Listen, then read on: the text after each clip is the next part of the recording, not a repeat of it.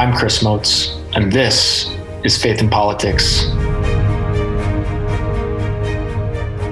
On this broadcast, we range from the soul to the state as we cultivate those virtues and explore those principles that help us live well as faithful Catholics in this great land. We're broadcasting once again, folks, from the upper Midwest, the great state of South Dakota, where under God the people rule. We're back for another episode of Faith in Politics on Real Presence Radio, that great Catholic radio network, uh, broadcasting in a, in a, several, I think, five state uh, area in the upper upper Midwest now, and um, we are this show broadcasts on Tuesday nights. If you're listening to us on the on the airwaves, otherwise, of course, we've got plenty of podcast listeners out there too, kind of tuning in at your own convenience on your commute or while you're working out or whenever you want. Welcome back for another episode.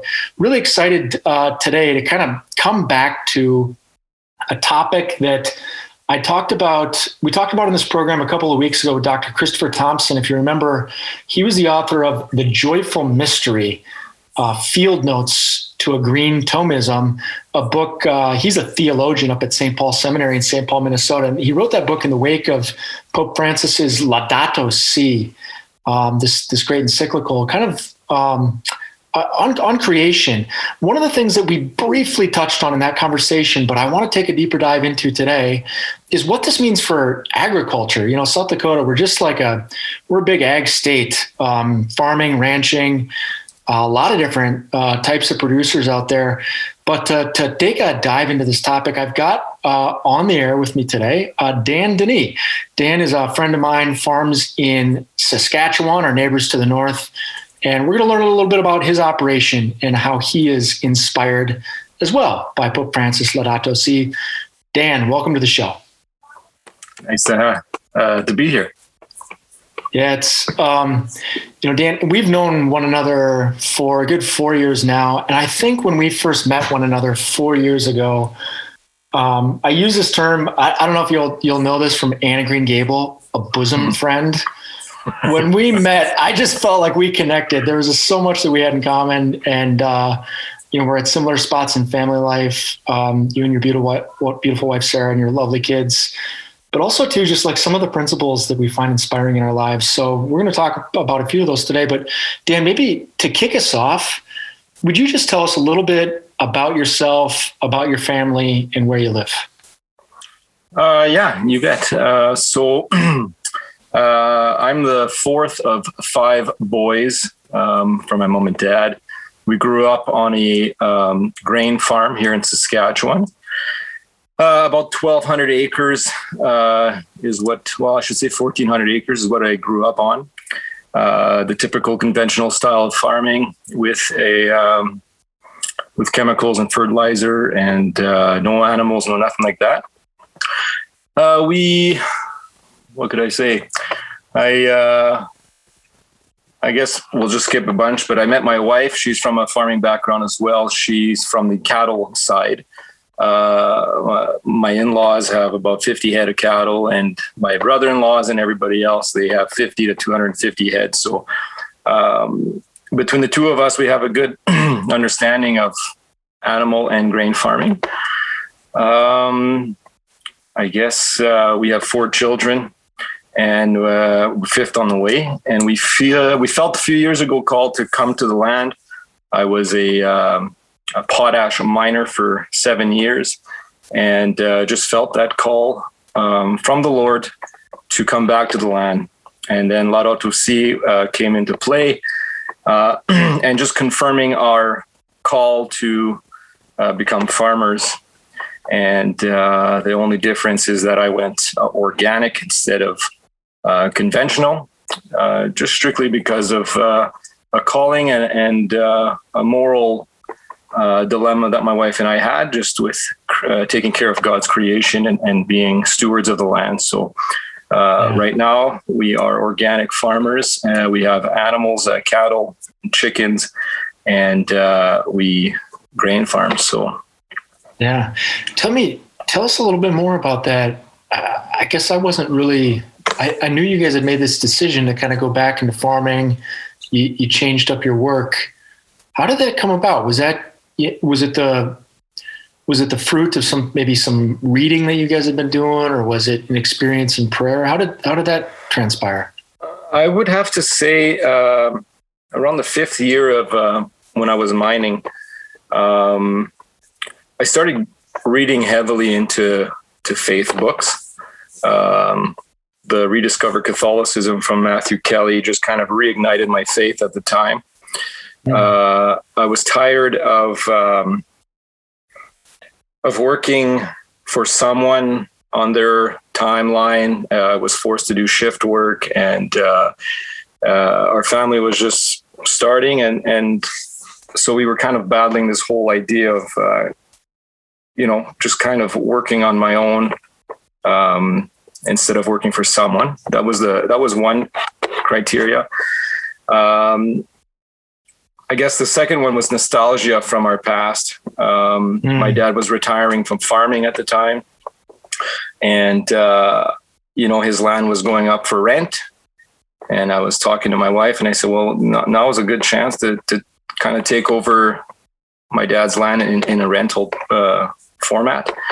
And uh, it just kind of developed with both both, um, I guess, paths leading together. And then I came across uh, Joel Salatin, who's from Virginia, uh, who's a big uh, uh regenerative um, uh, feed the feed the world without uh, going to the market, but rather having a on farm basis operation.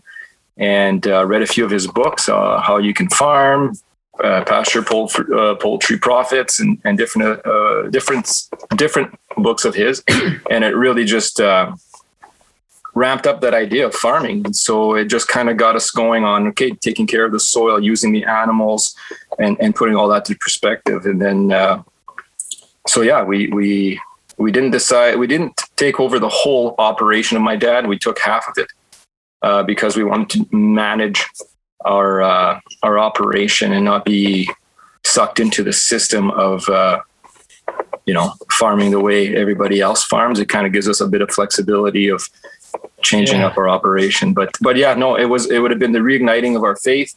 And as well as books from Joel Salatin and Gabe Brown and, and uh, different guys sure. from the state. Yeah. Um, so just on Salatin real quick, Joel Salatin for listeners, it's S A L A T I N. Uh, not a Catholic fellow, I understand an evangelical Christian, but he, he describes himself in his own terms as an Aristotelian pig farmer.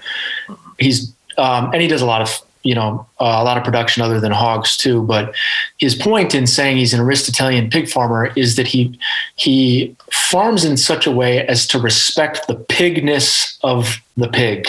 Yeah, is that does that resonate, Dan? Did I oh, capture yeah, that? Hundred percent. Yeah.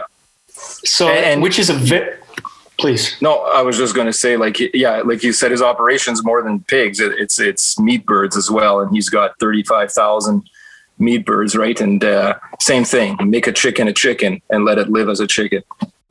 Right. So yeah. Right. Which is yeah, which is a very you know, and so so Aristotle being a pre-Christian Greek philosopher, he's a pagan philosopher, but he's got this um, just metaphysical view of of the cosmos that that ended up being um, essentially baptized by um, by by Catholic thinkers, and sort of the preeminent Aristotelian is Thomas Aquinas, sort of this mm-hmm. this granddaddy of all Catholic thinkers.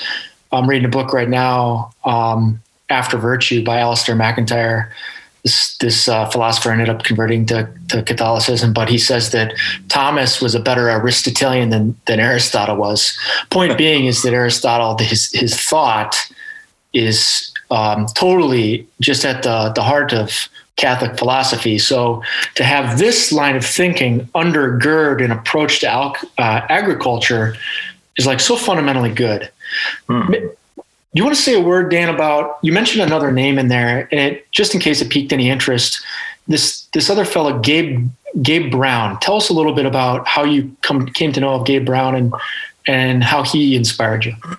Well, um, I was looking at uh, the good old YouTube with Joel Salatin, uh, different uh, just different videos on his operation, and at one point he mentioned a few a few farmers that are kind of doing that style of farming of regenerative farming where uh, your whole goal is to rebuild soil.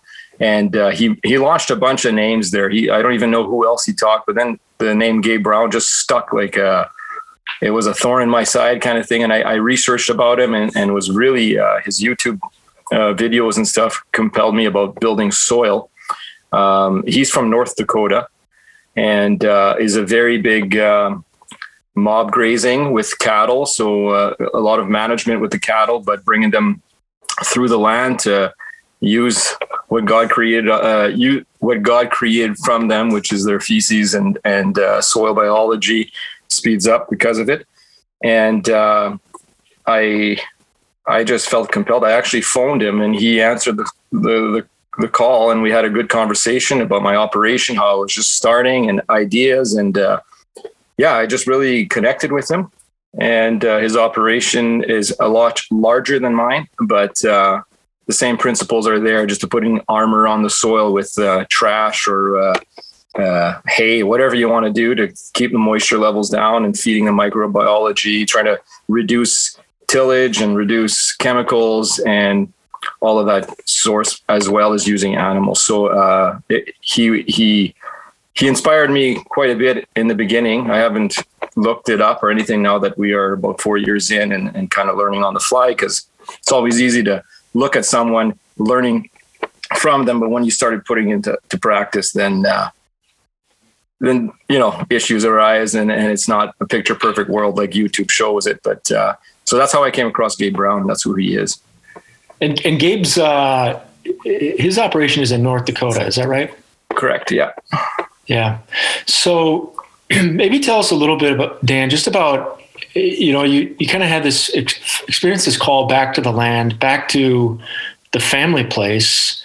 You know, there's some nostalgia bound up in it, and just like a love for what you were raised with, a love for the place.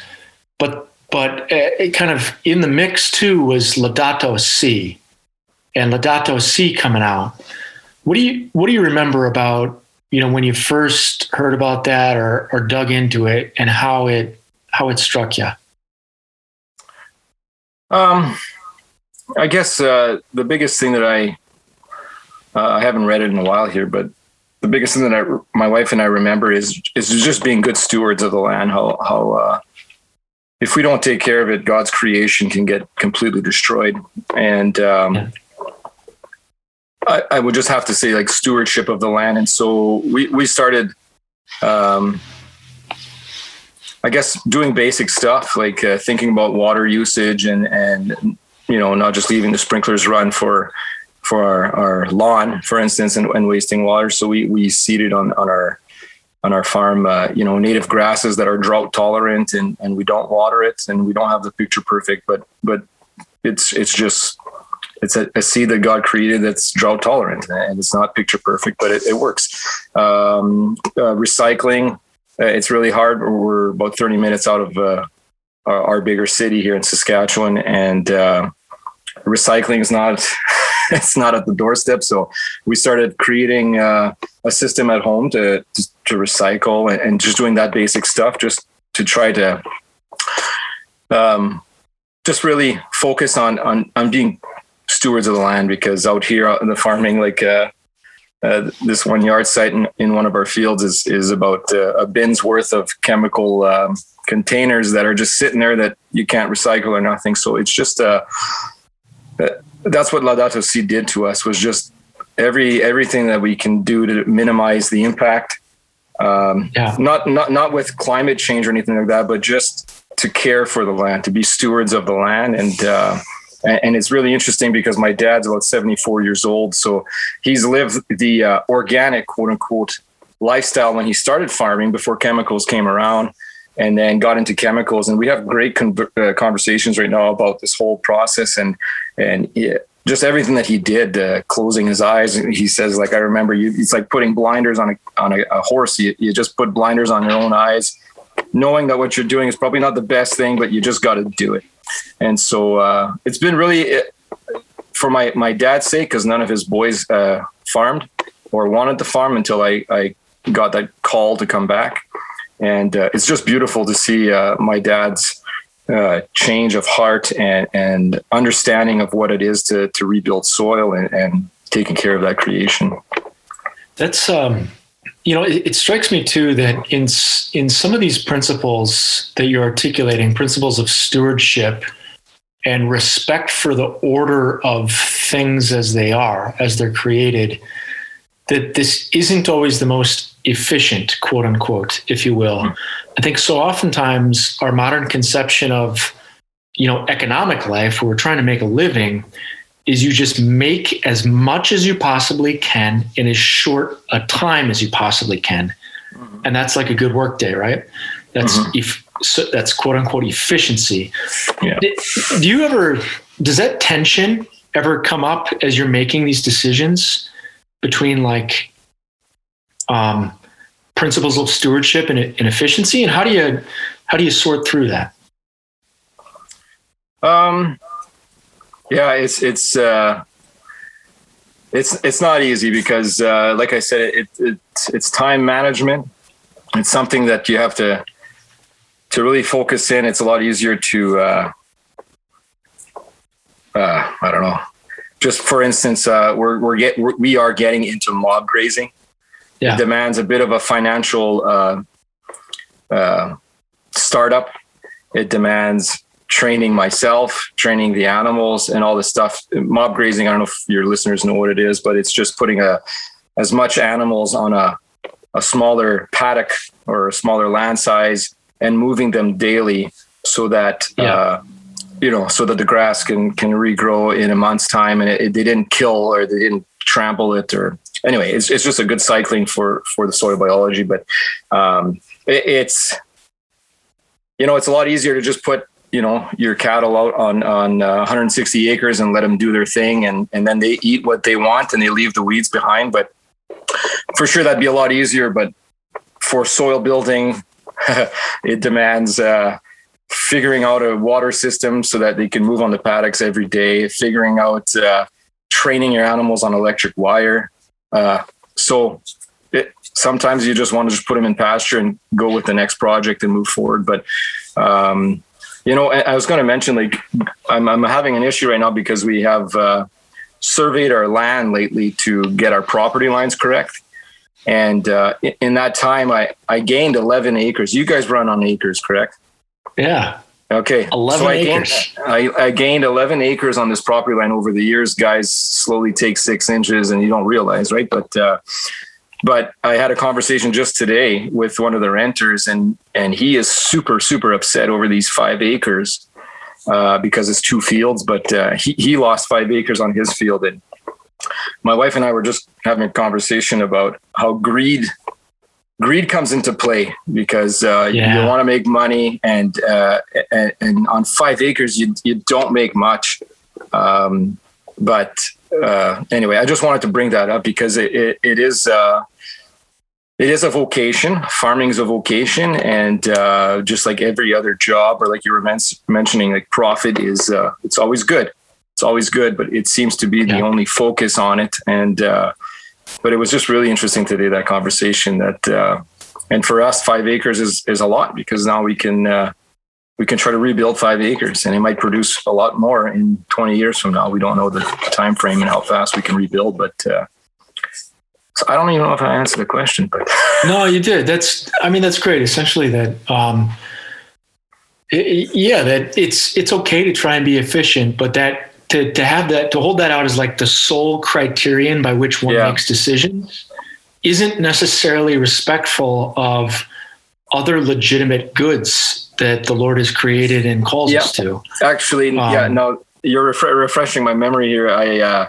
I remember once uh, I got friends that they're they're builders, house builders, and he was trying. He was building a. Sorry, he paid someone to build a garden shed, a small eight by ten garden shed and yeah. uh, I remember hit, me and him having a conversation. I said, "Don't you want to do that and, and have a, a, a, fun time building this thing?" And he says, "Well, no, time is money, and it's way yeah. more efficient if I pay someone to do this." And then he he's had a conversion in the last little while, but he was mentioning now that like you know that little conversation. He says, "I could have had my kids with me building. We could have had that moment." So the efficiency on the farm, sure, but uh, my efficiency is my nine year old who's not that efficient but if, if we can if we can train him to to love what he's doing even though it's physical even though there's not a lot of money or whatever the case may be but love yeah. it.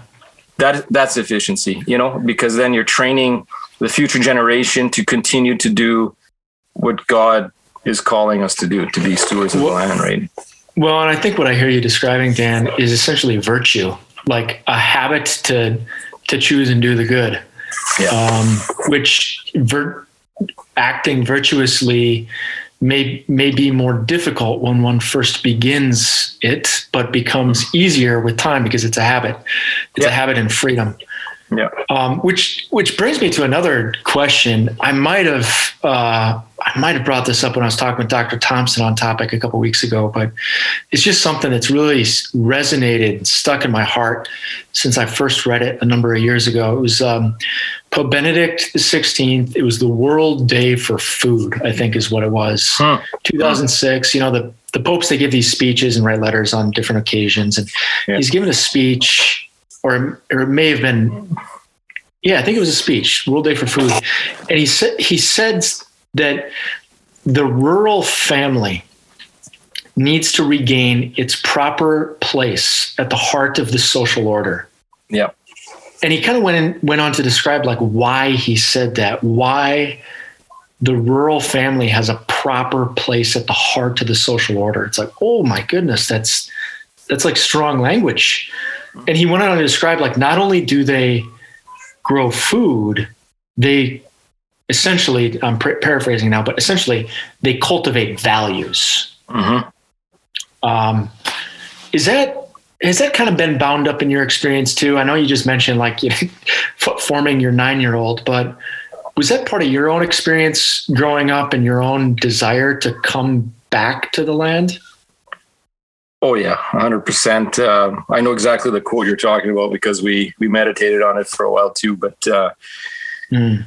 yeah, no, for sure. I mean, uh, I mean, when we look, well, I don't know. I just look at society and where it's going, and you know, we're stuck on our phones, or, or we're always go go go. You know, we were always busy. The next thing, uh, the next event. With COVID nowadays, things have changed, but uh, actually, with COVID is where I actually see the what Benedict was talking about because uh, you know for us, I mean, uh, yeah, you guys are a little bit different, but uh, in in our area, there's it's it's crazy. There's lockdowns and everything, but our family doesn't it doesn't register to them because our life is the farm, and um, it's I don't know. It's where we can develop our children to work ethic, you know, uh, before a couple of months ago, we had very, very poor cellular coverage, which was a beautiful thing because then you're away from your phone all the time. But now it's back to five bars, and uh, so, but that's my that's my struggles to get rid of that that device in my hand all the time.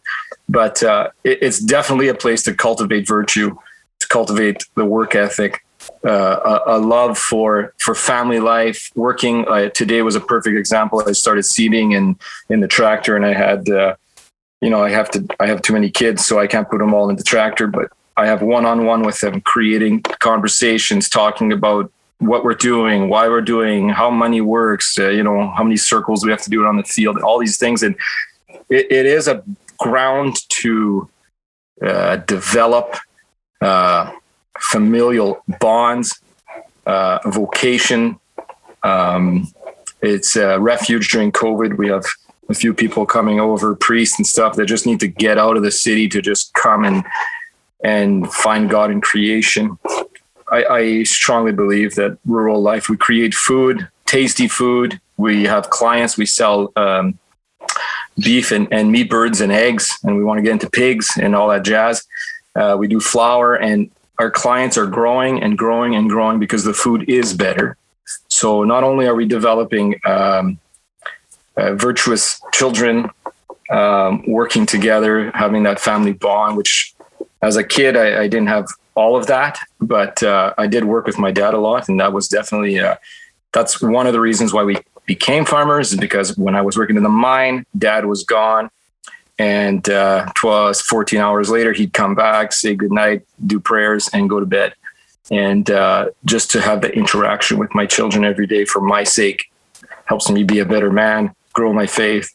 And I'm sure on the other end, you know, they get to see uh, their dad all the time. So I mean, it's not. This is a picture perfect world.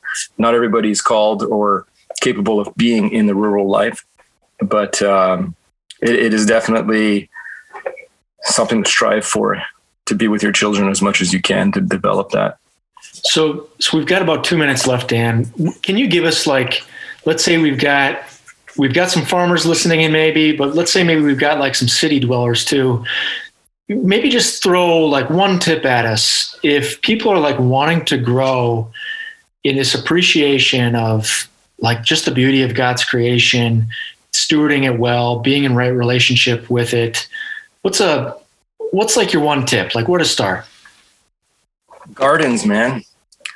Gardens. Everybody's everybody everybody's got land. You got grass in the city.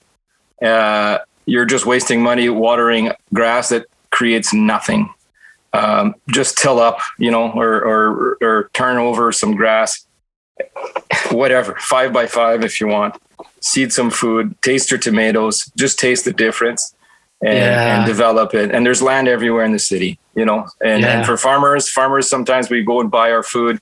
Let's try to grow our own food instead of marketing commodity I love it. That's a great answer. The garden, and I, just so all the listeners know, I am a I'm an evangelist for the sweet meat squash. So you send me an email, give me a call. I'll send you a little couple seeds in an envelope in the mail, and you can start your own little uh, squash garden with a sweet meat squash. It's my favorite. I tell everybody I know about it. So there's my little plug for for the garden in the backyard. Amen. Um, hey, well, Dan, thanks so much for the conversation. Maybe because uh, we're in the middle of planting season right now. I know you were just out. Uh, out in the fields today. Maybe we could wrap up with uh, just a Hail Mary invoking uh, invoking the intercession of the Blessed Mother for uh, just a great planting season for all the farmers out there. Hail Mary, full of, full grace, of grace, the Lord, is, with thee. Blessed, blessed art thou among women, and blessed is the fruit of thy womb, Jesus. Jesus. Holy Mary, Mother of God, Mother of God pray for us. Pray for us sinners. Now and at the, now hour, and at the hour of our death. Amen. Amen. Saint Joseph the Worker, pray for us. Hey Dan, thanks for joining. Thank you, Chris. Blessings. And thank you, dear listeners, as always, for tuning in. Glad you joined us. What do you want to hear next time? Don't hesitate to reach out. You can go to sdcatholicconference.org, click contact us, send me an email. Let me know what you're up to. Let me know what you're interested in hearing, and we'll feature uh, we'll feature your topics on shows in the future. Until next time, live well.